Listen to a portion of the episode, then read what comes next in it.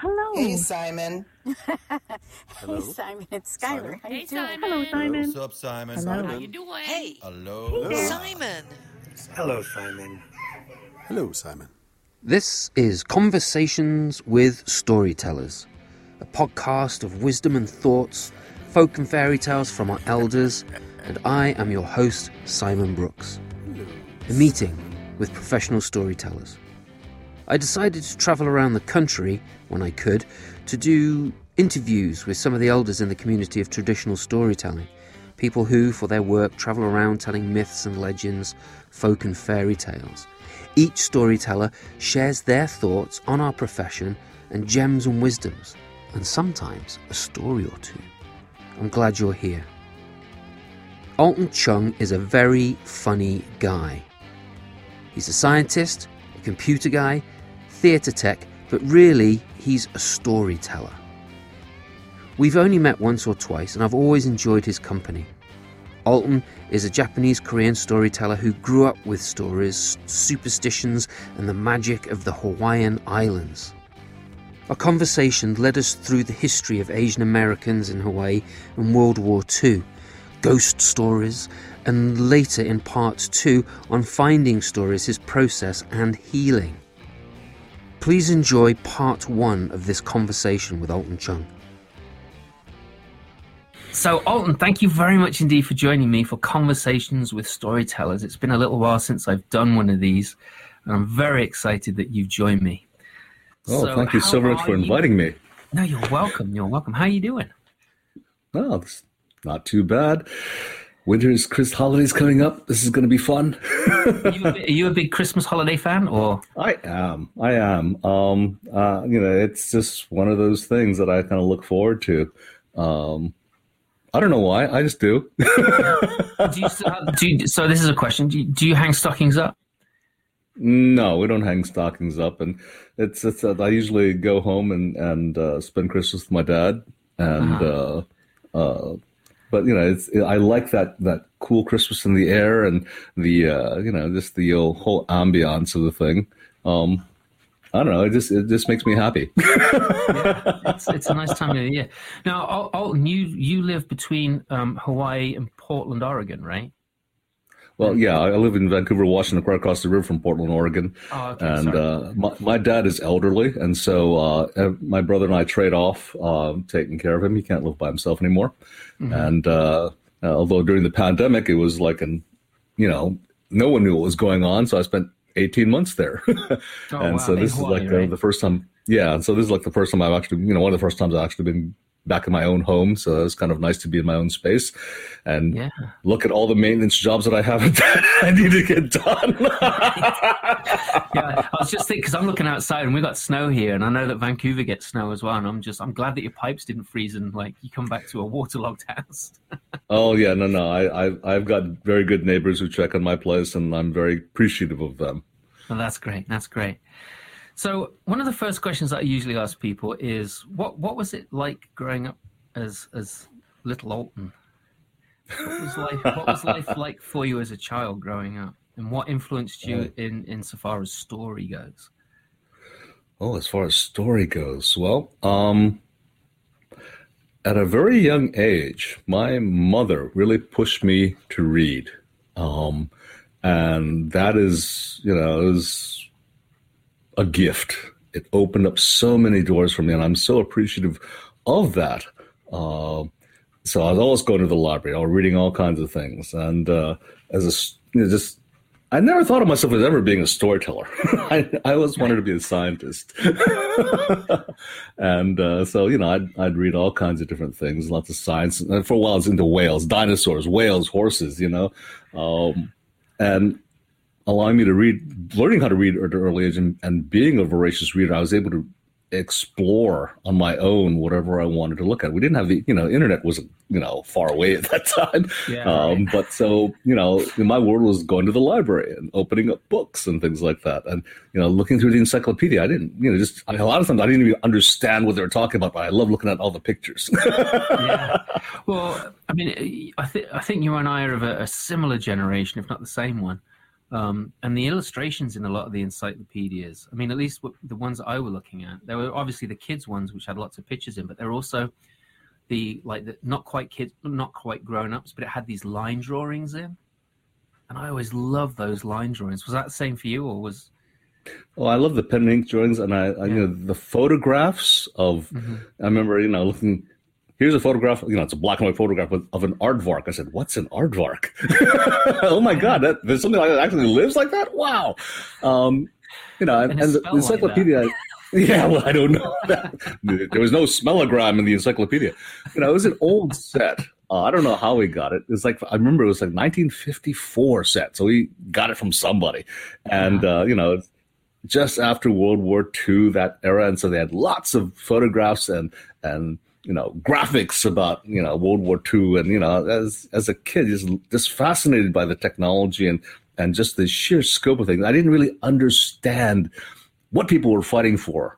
But you know, at the time, you know, there there were lots of war movies on television, and and looking at all these all these pictures of what it was like, you know, trying to imagine what it was like. Um, and then you know, the when you go to the uh, look at the body, all these uh, transparent overlays of the body. Here's here's your here's yes. your intestine system. Here's your liver. And I'm like, wow, what is all this stuff? It's colorful and it's cool. Uh, that's inside of me. Ew, gross. Okay, next. but that just allowed me to go and you know just explore and have fun. Um, and uh, you know, and as far as stories go, my mom would tell me stories. I guess uh, that she, as a child, knew, like you know, lots of Japanese folk tales, like Momotaro, the Peach Boy, and um, uh, uh, Issun Boshi, Little One Inch. Mm-hmm. Um, and she would either people gave me, or I ended up having my own little library of books and folk tales. And lots of times, you know, I knew the stories, but ultimately I just look at the pictures and just kind mm-hmm. of um, imagine and start talking to my tell telling story to myself. I don't know what I was talking about. They they say that this is what I used to do, and I used to look at the pictures and, and start talking about describing what's in the picture and what was going on, making things up as I went along. No, no clue. I have no real memory of that, but they have photographs of me doing it. well, photographs can't talk, so but yes.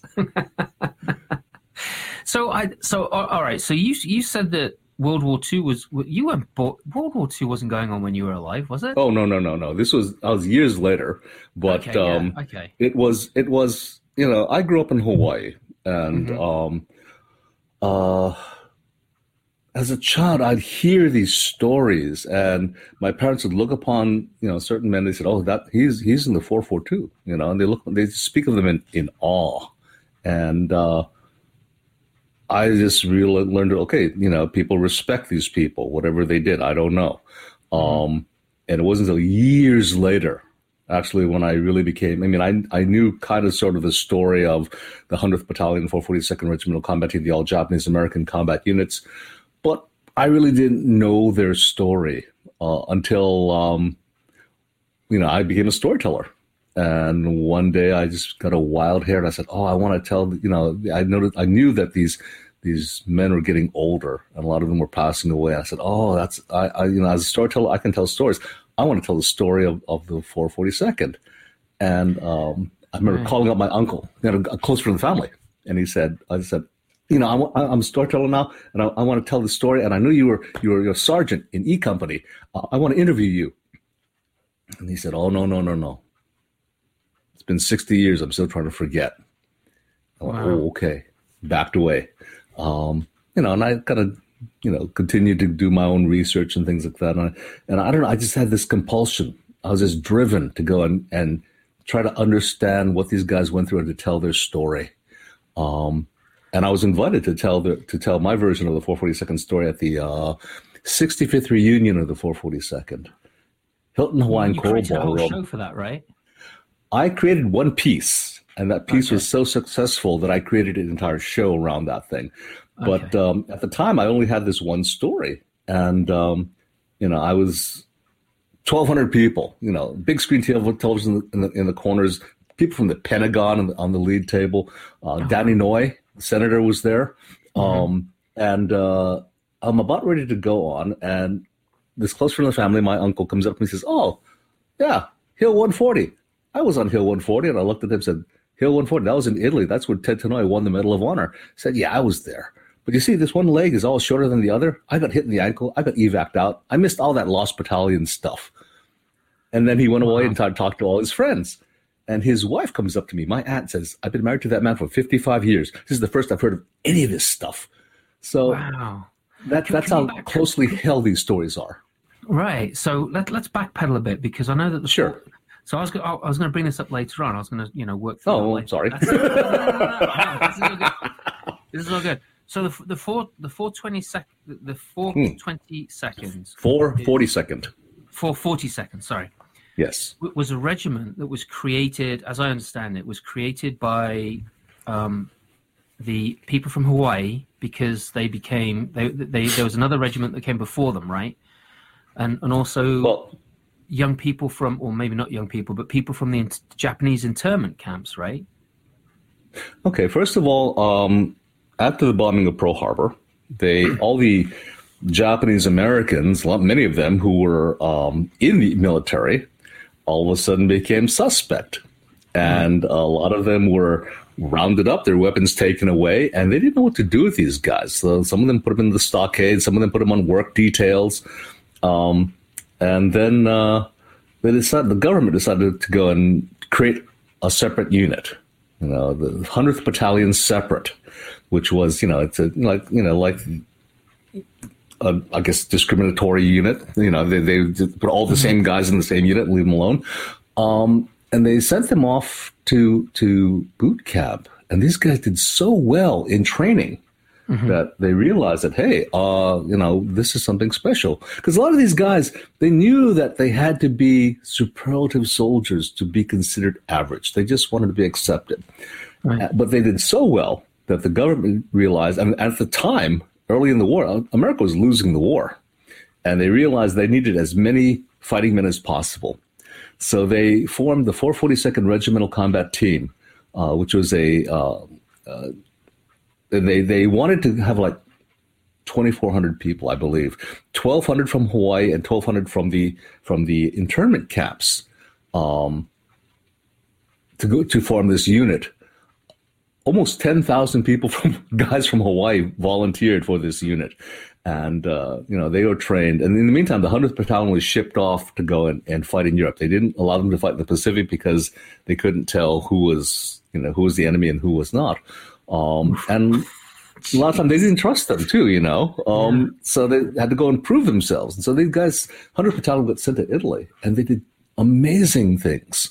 Um, the, uh, in the Battle of Belvedere, they won a uh, presidential unit citation. That's like everyone in the entire unit getting the Distinguished Service Cross, which is the Wow. second highest medal you can get for valor in combat, just under the Medal of Honor Um, and uh, you know, and then the you know in the meantime, the 442nd was being trained in Camp Shelby uh, in Mississippi, and they were shipped to Italy. And the 100th Battalion was joined to the uh, 442nd Regimental Combat Team, but they were able to keep their own single unit designation because they were so uh, amazing. I mean, they were known as the Purple Heart Battalion because Oh, so- like so many guys got wounded. Some some guys got you know as many as four. You know, uh, maybe even you know even more. Purple Hearts being separate wounded incidents, and they wouldn't. They you know they go to the hospital to get treated, and they go back to their unit. They could have get shipped home, but they went back to their unit because it was all about the guy. You know, take you know being part of that unit, taking care of their friends and things like that. Um, and so over the course of the year, uh, course of the war, uh, this became for its size and, and duration of service the most decorated unit in U.S. military history. Almost Wow. like 18,000 awards. Um, total of maybe, I think, seven presidential unit citations. Uh, 21 medals of honor. Uh, you know, just the, on the those, list it goes on forever. Forever. It's just an amazing, amazing thing that these guys were able to accomplish, and because of that, they won respect. And uh, and like I said, growing growing up, you know, all the people understood what these people that these men had sacrificed, what they went through, and they were really revered. At least in Hawaii, where, where I grew up, anyway. Right, right. That's amazing. So you grew up around some of these people, presumably. Yeah, and but you know these these a lot of these guys were what they call Nisei, second generation Japanese Americans. Right. So their their parents were the immigrants, and they were the first generation born in the United States, and uh, they're a lot of the, the, the you know they were taught, and as I was taught that you know if it's something is really good, if you've done something really good, you don't have to say anything. That's called bragging. But right. everyone, if it's really good, everyone should know, and that's enough. And so these guys are a lot of guys are really reticent uh, to say anything. Um, and also, you know, we didn't know that PTSD. They call it shell shock. I mean, there's a lot of suffering that went on that people just didn't know. They, you know, just had to suck it up. Um, and so a lot of these stories were held closely because, you know, like a lot of the Vietnam vets, you know, you weren't mm-hmm. there. I can't tell you. You wouldn't understand. Um, yeah. And so, and now, you know, a lot of these, the most, a lot of them are going already. But when they were in the 80s and 90s, they realized that, hey, um, no one's going to be able to know or tell our story. And they began opening up a little bit more. And that's when you started to collect the stories? Um, yeah. I mean, luckily, there were uh, enough documentation. Um, there's an organization in Seattle called Densho, which uh, uh, Tom Ikeda runs that. And he, they specifically went after and interviewed a lot of these veterans and people who went through that part in World War II, and they mm-hmm. indexed and categorized and put all those interviews online. And I was able to go and comb through wow. that and search for specific types of information or specific wor- uh, in, words and things like that, and the interviews would come up. Um, again, a lot of many many books have been written uh, about this, uh, personal recollections, historical things, and I was able to to really dig into uh, uh to get a lot of these firsthand accounts, which is different than, like, say, the Filipino veterans of World War II, which mm-hmm. actually relatively little is written about. And, you know, these guys were really kind of really discriminated against and are, you know, were denied a lot of the benefits and things that were promised by the U.S. government to this day. Wow. There's so much that we don't know about these little nooks and crannies of history. Well, um, um, it's like the not too nice things about you know right. what happened during the war, yeah. and uh, you know what I've learned is you know any kind of historical document things like you know who writes the histories, right? Yeah, the people who yeah, want absolutely, and you know no one wants to go and you know look at all the not so nice things that they did. They want to look at the glorious things, and you know, uh, but Yes, and I find it fascinating digging digging through some of these things and realizing, you know, um, what ha- what actually happened and what has changed, and um, you know, showing respect, I guess, more than anything else to right. what these got, what these people have experienced. And I worry, like I said, you know, uh, for the veterans coming through from Iraq and uh, Afghanistan. My goodness, you know, um, what's going to happen to them, you know, and, and hopefully mm-hmm. they were able to go and avail themselves of services and counseling and things like that that were not available to these veterans from right, Vietnam, yeah. Korea, World War II. Yeah. And I think that, you know, the, one of the things that has helped, I think, is, you know, it's not shell shock anymore. It's PCSD or whatever. You know, I can always get it mixed up, but um, you know, it's a very real thing, and and and it, it's people know about it now and they can help treat it, which is, I think, fascinating and brilliant as well because, you know, people need that help. Especially, you know, I mean, you, they don't get paid a ton of money to go and risk their lives, you know. And when they come back, you know, you need to look after these people. That's how I think of it anyway. So and I agree. Uh, so one of the things that you talked about just now is is that a lot of a lot of veterans hold these stories close to themselves because they you know they don't want to relive it. It's totally triggering for them, and it's really hard to to process all that stuff. Especially a lot of these people they they were out there in their younger years, right? And so there's that element to it as well. There's there's, there's with age comes wisdom, and we can realize, oh, that's what's doing this to me, right? Whereas when you're young, it's like why am I thinking like this? You know, why are these things happening, right? And you, you, you don't have that wisdom to deal with it. But also, you know, from from the, the from the stories I've read about, um, you know, China as well as as as Japan, is that that you know you're talking about the honor of people, right? These people are very very much revered and honored but there's there's the other side of honor as well where the the soldiers the, the, the characters in a lot of the folk and fairy tales that i've read they're very honorable people right and they don't brag, as you said. And do you think that adds to the to the closeness that, of which the, these people held that these these men and women who fought held these stories to them? Do you think that's part of it as well? There's like some cultural. I think it's part of it. Um, there's a story that I received from a man by the name of Goro Arakawa. He passed away uh, but he his family ran the Arakawa General Store in Waipahu, Hawaii, for many many years, um, plantation general store, and he was well versed in the history of Waipahu and the people there. And he said that you know a lot of these boys who went to fight with the 442nd, you know, 18, 20 year olds, they have no mm-hmm. clue in, in situations they n- have no concept of what's going on or any, any anything to to really compare to and he said that you know they knew they had to to do very well, and they had no guideposts.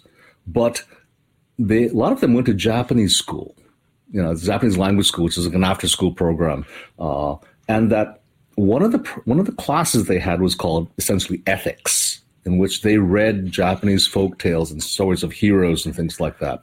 For and they patterned. They read folk and fairy tales. Yeah, because uh, it it shows you know how to behave yeah. and the moral dilemmas and and you know exemplary honor essentially and so these boys who are you know out fighting in europe they've never been out of you know out of the country and here they are in these situations they have no concept of. They fell back upon what they learned in that class How they patterned their behavior after the heroes and the folk tales that they that they knew that this is this they held up this this is an example how you need to behave and that's how they conducted themselves. Um, and so i look that you know upon that and say yeah there's a definite connection as far as um, the stories that you hear growing up how you're being held up as as a to behave in a society or to to be honorable and um, you know when you have no other guideposts when you're in situations that you have no context, what do you fall back upon? You fall back upon what you know, and what you know mm-hmm. is what you've been taught of how to behave. And right. you can, and I believe that these men did that and conducted themselves to the best of their ability in the most honorable way they could. Well, yeah. That's I find that absolutely fascinating. That that's you know that ethics class was. I mean, that's one thing that I think is missing from a lot of schools.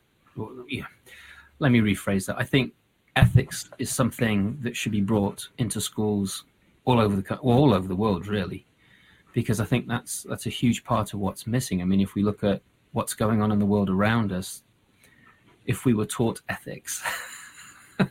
I think we'd well, even just even just other ways of looking at things, you know, right. um, other perspectives. I remember when I was in grad school, there was a class and it was you know a requ- I think it was a required class, and um, it was when I was working on my MBA, um, and the te- the professor brought in all kinds of different things. He had us read, you know, um, uh, Wiesenthal's, you know, man's search for uh, quest for knowledge uh, for existence or something like that. I forget exactly, but he brought in poetry. He brought in um, uh, things that well you know you can uh, ethical dilemmas and how to how to this how to make decisions and yeah. um, you know i remember one of these you know classic thing the center cannot hold all things go to chaos.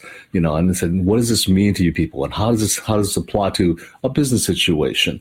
Um, or just another way of looking at things uh, and um, realizing that you know it's not just dollars and cents these are people's lives you're playing with here and that um, you know what is your responsibility as a person as you know yeah a business leader or uh, a manager or whatever it happens to be but what is your your obligation as a member of society mm, um, yeah. to look at things in another perspective that way to take that in consideration you know as well as the dollars and cents and things like that and what is a, a good business decision but what is a good decision for society in general and you as a person individually um, so that perspective, I think, is important.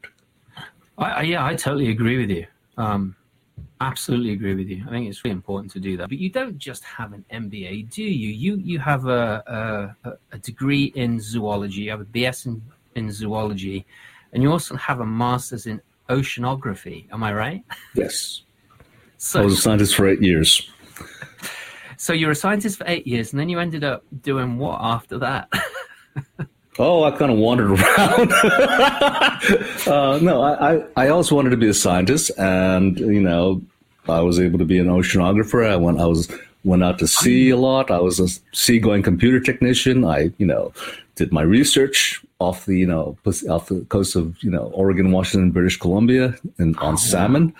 And uh, you know, I was uh, seagoing tech for the National Marine Oceanic National Oceanic and Atmospheric Administration (NOAA) uh, for the National Marine Fisheries Service. I went off to the Northwest Hawaiian Islands, just you know, running net systems and just being a regular deckhand and having a great time. But uh, you know, I was living grant to grant, and I realized, you know, um, I need to get something more stable. I had a choice. I could either go on to get a PhD and write my own grants, or do something else. And I really didn't like reading research papers. I thought they were very, you know, a lot of them were pretty dry, and uh, and I wanted stories. and uh, also, you know, the uh, my major professor had 25 years in the business, international reputation. He wasn't getting any grant money, and I said, God, I could spend another five to seven years working on a PhD and then do what? Uh, so I decided, you know, I tried all kinds of things. I trained as a massage therapist um, and realized that, gee, right. male masseuses were not, you know, and this is like in the 80s, the male masseuses are not really welcomed. I said, okay, enough of that. What else can I do? And yeah. then I went went back and got an MBA. That's and so cool. I, I, wanted, I needed a job, a real job. a real job, as they say, as non-artist people say. Why don't you have a real job? It's a real job storytelling.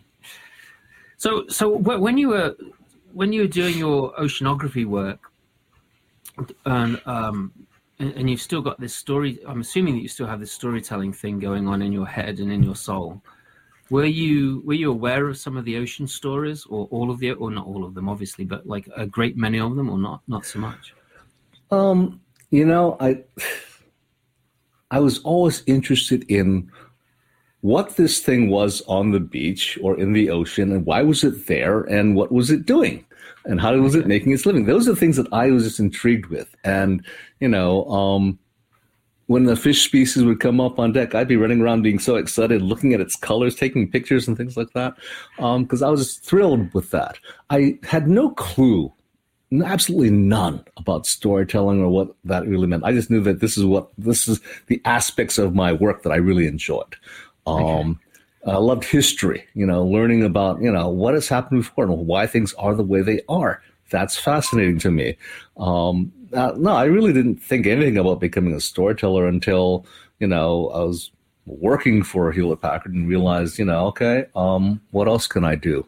Um, okay, so, so no, I, I, worked as a technical director for for startup theater companies. I did lighting design. I learned how to do lighting design in theaters from at a at a uh, for a community theater. And uh, I did that for many, many years. And like I said, was a technical director for a couple of startup theater companies. And I was still looking around for things to go and do. and that's when, so you know, storytelling you happened. So, so, how old were you when you were doing the lighting stuff? And, and oh, in my 30s. I mean, I already had, I was, I was, you know, I was, I was working a full time job and I was bored and I wanted to do something else. And, uh, my my office mate said, "Oh well, she turned out to be the head, the president of the local community uh, community theater company." And I said, "Oh, that sounds interesting." And he said, "Yeah, we're looking for technical people." I said, "That sounds interesting," and so off I went. And I was hooked for that. That was a great time, and I, you know, being you know the person in black, you know, hiding in the shadows and you know doing the lighting and and and watching all these people on stage do their thing and watching the audience, you know, react to that. That was just so much fun. That must have informed you somewhat, like watching from behind and seeing what people do and seeing the, the good reactions and the bad reactions. Um, yeah, it really did. Storytelling to some degree. Um, I understand lighting. Find your light, be well lit. Uh, but also, you know, I can see, you know, what, you know, I watch these people, and my friends, you know, the actors and actresses on stage you know, with a facial expression, with a gesture, with a movement, you know. Ah, look at that. Look what you're communicating with that. Not only delivering the line and, and interacting with other people on stage, but you know, you're what you're saying volumes by not saying anything at all and just simply you know arching an eyebrow or you know staring off at someplace else or with your body language. So yeah these are things that i learned and i and i profited by that. But again i had no clue what to do with any of this knowledge. I just thought it was interesting and it wasn't until um, when i became a storyteller I realized that everything I had been doing my entire life had, you know, given me the tools that I could use to do this. I mean, I knew about computers and I knew how to how to write from from you know writing scientific papers and things like that. I knew about uh, how to do research.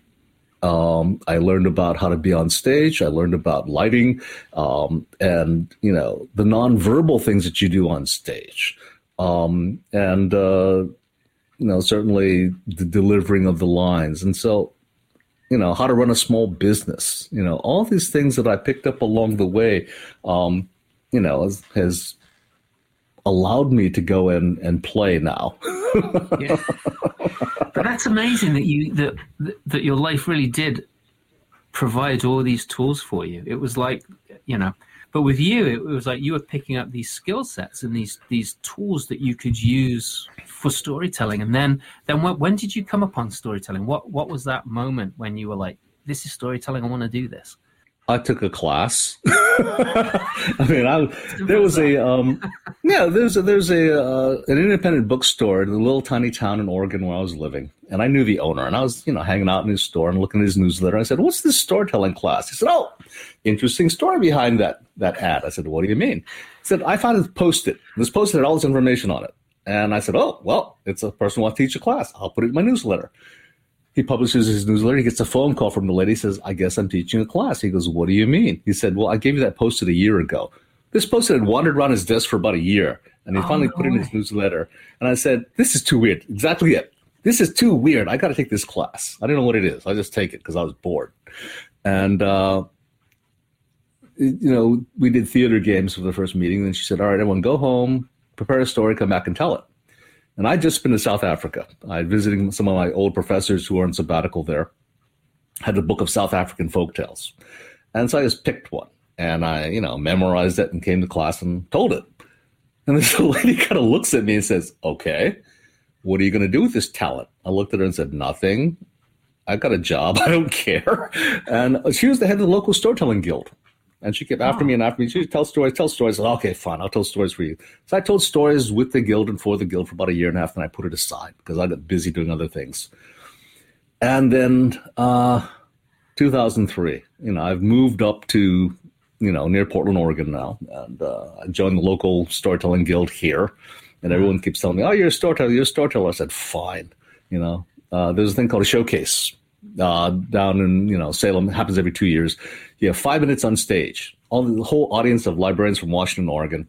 I said, "Great, I have one five minute story." So I said, "All right." Get up on stage, tell my five minute story, get off stage. Said, "Okay, that was a good experience." I started getting phone calls from these librarians saying, "Come to my library, tell stories for an hour. We'll pay you." And I said, "Pay money? Really?" and that was the beginning. I mean, it was it was a year of living dangerously because I had no idea what I was doing. Um, but luckily, like I said, um, you know, I was uh, I found mentors in the storytelling community. I was really embraced by this community, and uh, it's been an amazing journey ever since. And like I said, that's been like, oh gosh, almost twenty years ago now. yeah, that's really cool. So, who were your mentors?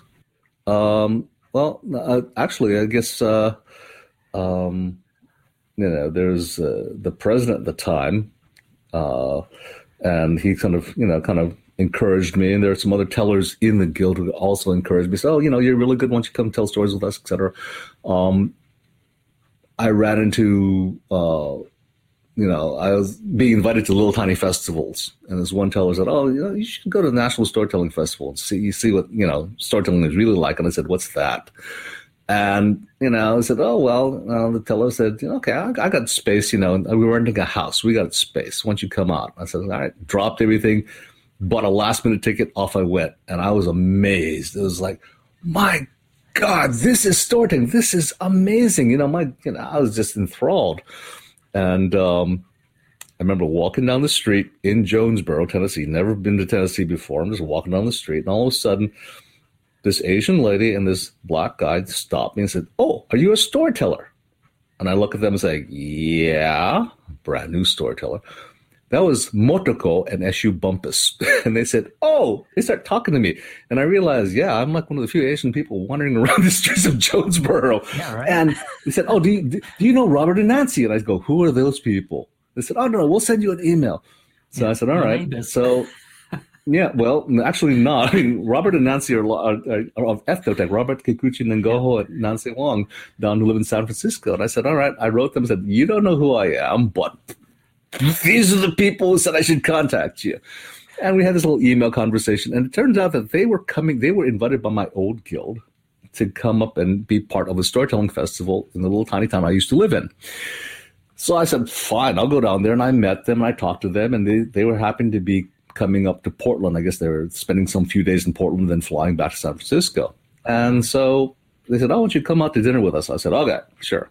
Talk story with, you know, storytellers. I don't know anything. And they said, "Oh, we have a mentorship program." I said, "Really?" Yeah.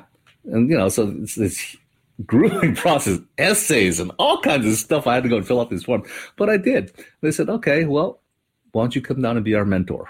You know, be our mentee. We'll be your mentors." I said, "An apprentice? Yeah, it's an apprentice program." I said, "Okay." And so for the next year or two, I'd fly down to San Francisco like every you know few months and spend a week in long weekend there and learn the craft of storytelling you know what it was what it the amount of work it takes to perform at a very high level of excellence. Questions yeah. about how to run a business you know the business aspect of it. And anything i was just possibly you know wanted to know. And you know it was uh it was really eye-opening.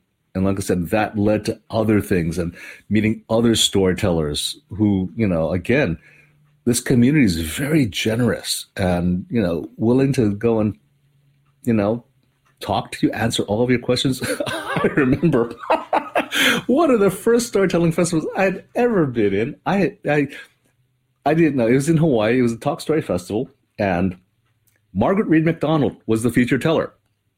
And uh, the guy who ran it, Jeff Gere, said, "Oh, you know," I said, "I can volunteer. I don't know what I'm doing. Oh, why don't you go be her driver?" I said, "Okay." And Mar- Margaret, Margaret and I are good friends now. Did you be a driver? Oh, goodness. Well, I did, I did. I had no idea. I was just starting out. I had no clue what I was doing. And Margaret, uh, she's a dear friend of mine now, and she says, for the next three days, I peppered her with question after question after question, and she was so very patient, so very patient, and answered all my questions.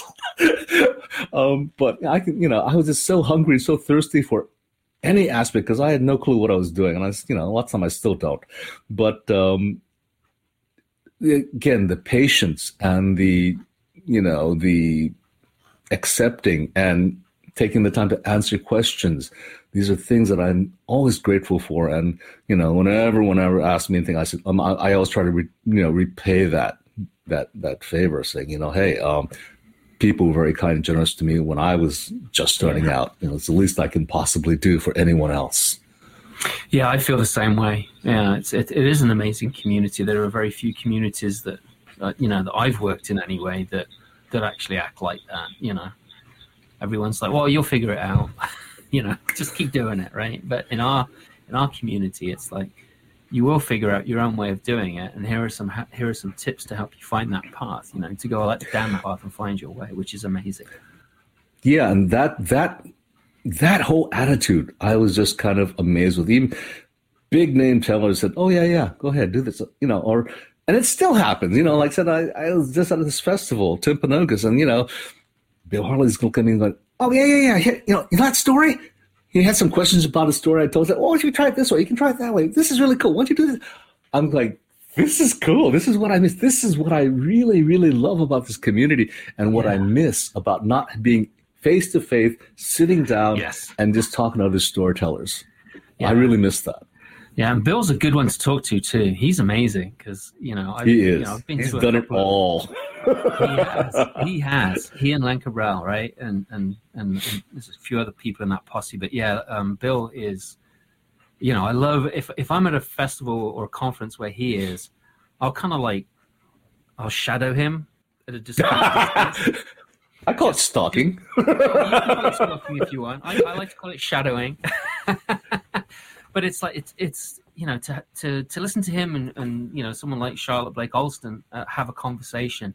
Uh, Oh, yeah. just listen to the two of them talk about this craft and- and and about performances and about ethics and about you know race everything you know it's like the, there's no topic left unturned by bill you know he just like goes in really really deeply which i love so um we talked we we talked a little bit about um your life in hawaii but one of the other things that, that came up when i was reading up about you is these plantation stories. Now i didn't Yeah. realize that there were plantations on hawaii which is you know it's stupid really because there are plantations everywhere.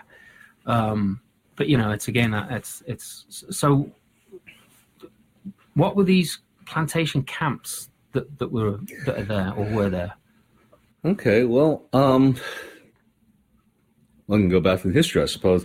Uh, the missionaries came in about, you know, you know, Cook discovered the islands, you know, the 1770s or so, and and immediately, you know, uh, the uh, missionaries came in about 1820 or so. Hawaiians had no written language, so one of the things the missionaries did was create a written language of Hawaiian, which was so they could, you know, spread, you know, publish the Bible in that language as well as, and the, Hawaiians felt like, you know, hey, here's a, we don't have a written language. We do everything orally. Here's a written language which we can actually have our own language. So that was a great step forward. Um, on the other hand, you know, a lot of the the the old ways, old traditions were were pushed aside um, when when the missionaries came in, and uh, about uh, you know the Americans and English and all these people, the, the the French, the Russians, you know, the Spanish, all these immigrants started coming into the islands, and uh, they kept pressuring the the king to go and you know you know because the king owned all the land and everyone just kind of like you know were granted rights to go and, and use it. But the king owned everything. And they, these other people kept kind of telling you know the king you know you should really allow some of the land to be owned privately and uh, finally in 1846 there was something called the great mahele in which uh, okay people could actually own land now and a lot of the, the Hawaii, native hawaiians were like the native americans in that they had no concept of land ownership and so when these foreigners came in and offered them money to go and buy their land, they said, "Oh, sure, money, we can do that here. Take the land. We don't have." And then, so I think in a matter of thirty years or something like that, um, by the 1870s, most of the land was owned by foreigners. And a lot of these people were the sons and daughters of the missionaries, the original missionaries who had gone into business, and uh, they began to raise sugarcane. 1835, I think, was the first sugarcane plantation opened on the island of Kauai, I believe. And by the you know by the Civil War time, sugar prices were really high because you know the country was at war, and uh, so you know there was all these trade agreements between the Kingdom of Hawaii and the United States, um, and so sugar barons, you know, ru- rule the roost, and then pineapple came in was cultivated there. Once they were able to go and, and irrigate a lot of the lands from these natural natural aquifers.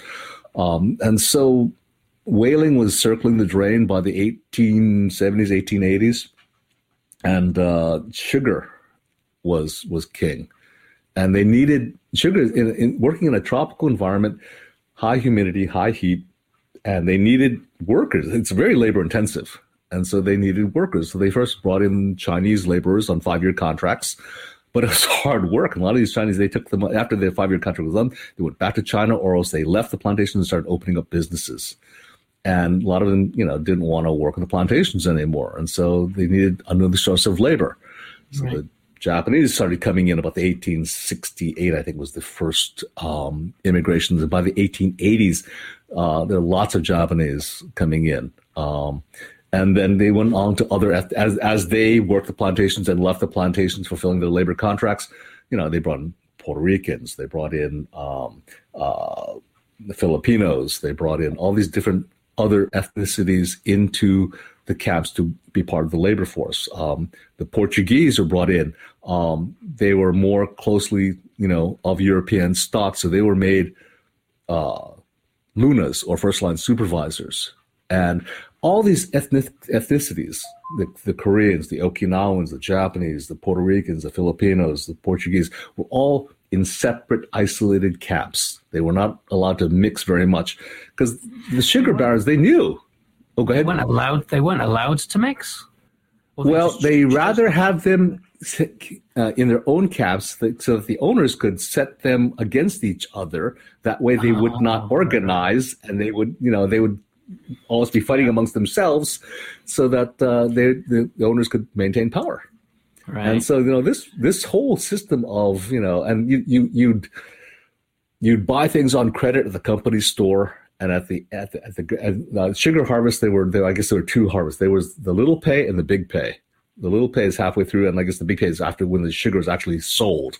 And uh, you know, but you're buying things in credit from the company store, and at the end, when you got paid, they said, "Okay, you owe us this much. You made this much.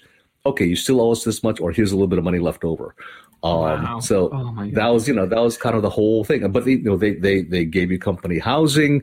You know, they took care of you know your needs and things like that. But again, the pay was very small because you know that was they were saving the the labor. labor they brought in all these ethnicities for the cheap labor, and uh, you know as a result, you know the, this plantation system perpetuated, and basically these sugar barons and pineapple, you know, pineapple barons, they they basically ran the state, even though it was a territory of the United States as of you know the 1900s or so, it was run. No, no, no major decision was made except with the approval of these businessmen, and that was true pretty much up until uh, almost statehood and that's when you know things that's really changed after that. Yeah, that's amazing to think that that it changed so quickly. You know, it went from being, you know, lands that was that belonged to everybody, right? Even though the king owned it, it belonged the land. It was their land, right? To some degree, and then as soon as it started to be sold, it, it, then does not become their land, and you've all of a sudden you've got this this this this magnet these magnets of industry that were just running the place. That's fascinating stuff. That's fascinating. So you you do ghost stories, and I like your ghost stories. but as I understand it, you did not like ghost stories when you were a kid. Is that right? Oh gosh, no. I was terrified of them. See, growing up in Hawaii, everybody had ghost stories. I mean, they knew something happened to them or something happened to a friend of theirs, and they're always, you know, when you get a, you sit around, you think, there's thing we call a talk story. We call it gossip here. We call it talk story back home. Everyone would just sit around and they tell stories. And when they start telling ghost stories, I would put, plug my ears and I would walk away just because these things are so real and so scary to me. I mean, uh, you know, I can almost imagine these things actually happening to me because my my uh, imagination was so wild. Um, and it wasn't until I became a storyteller that I realized, hey, I'm not hearing the ghost stories that I used to as a kid. People aren't telling them anymore. And at the time, there was a man by the name of Dr. Glen Grant, and he collected ghost stories and the strange stories from Hawaii for over 30 years. And uh, so I made an appointment. I talked to him, and we sat down. And he said, "Well, why do you want to tell ghost stories?" And I sat there and thought about it. I said, "You know, there's it was such an important part of my life growing up that I, I was scared of it, but it was always there. And now I don't hear those stories anymore.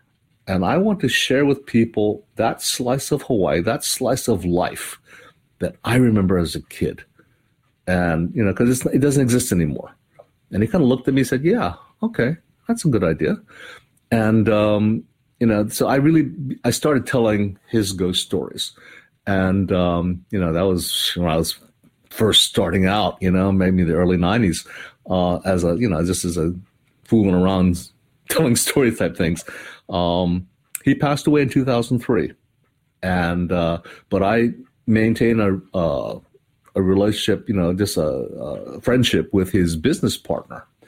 And um, now uh, I've been granted approval from the business partner and his estate to tell all of Glen Grant's stories from Hawaii. Um, That's great. And so, yeah, the, my whole point is to keep his memory and his work alive. Because uh, again, these stories are, you know, at the time when I was growing up, everybody knew these stories, but now um, you don't hear as much. Um, right. And uh, you know, he was the first person to actually go and try and, and, and publish these stories. Have you have you thought about collecting them yourself? Like going to the, I have the the- elders? that. Well, yeah, pe- people tell me stories, and I and I, you know, a lot of my a lot of the, the weird stories uh, I've heard from other people, and I've, I've I, they've given me their permission to tell their stories, and so you know, I I'm collected a few, nowhere near because you know, Dr. Glen Grant, he was Dr. Glen Grant, he was, you know, he uh, was able, he was called the Obake man. Obake is Japanese for ghost, and he spent his his his his whole, you know, like I said, 30 year career collecting stories, and he had a photographic memory. I mean, he Oh, could nice. recall everything, you know. So, like, story I told, yeah, he would. Uh, oh, he has a book due Monday. Okay, Friday he sits, he sits down and starts typing, and then by by Monday he'd have a book because he just had all this stuff at, at his at, at the top of his mind. It's kind of amazing.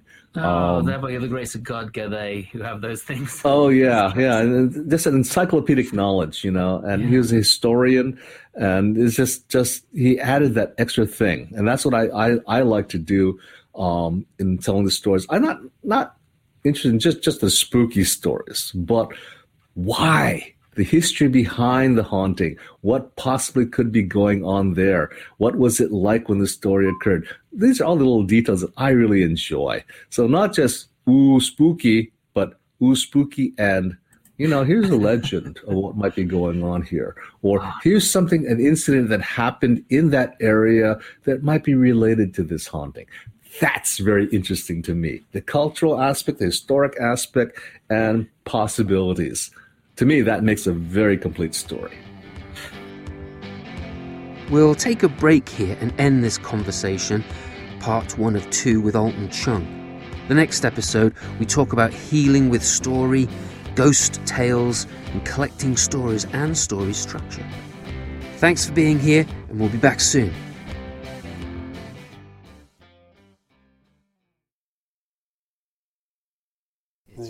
Story.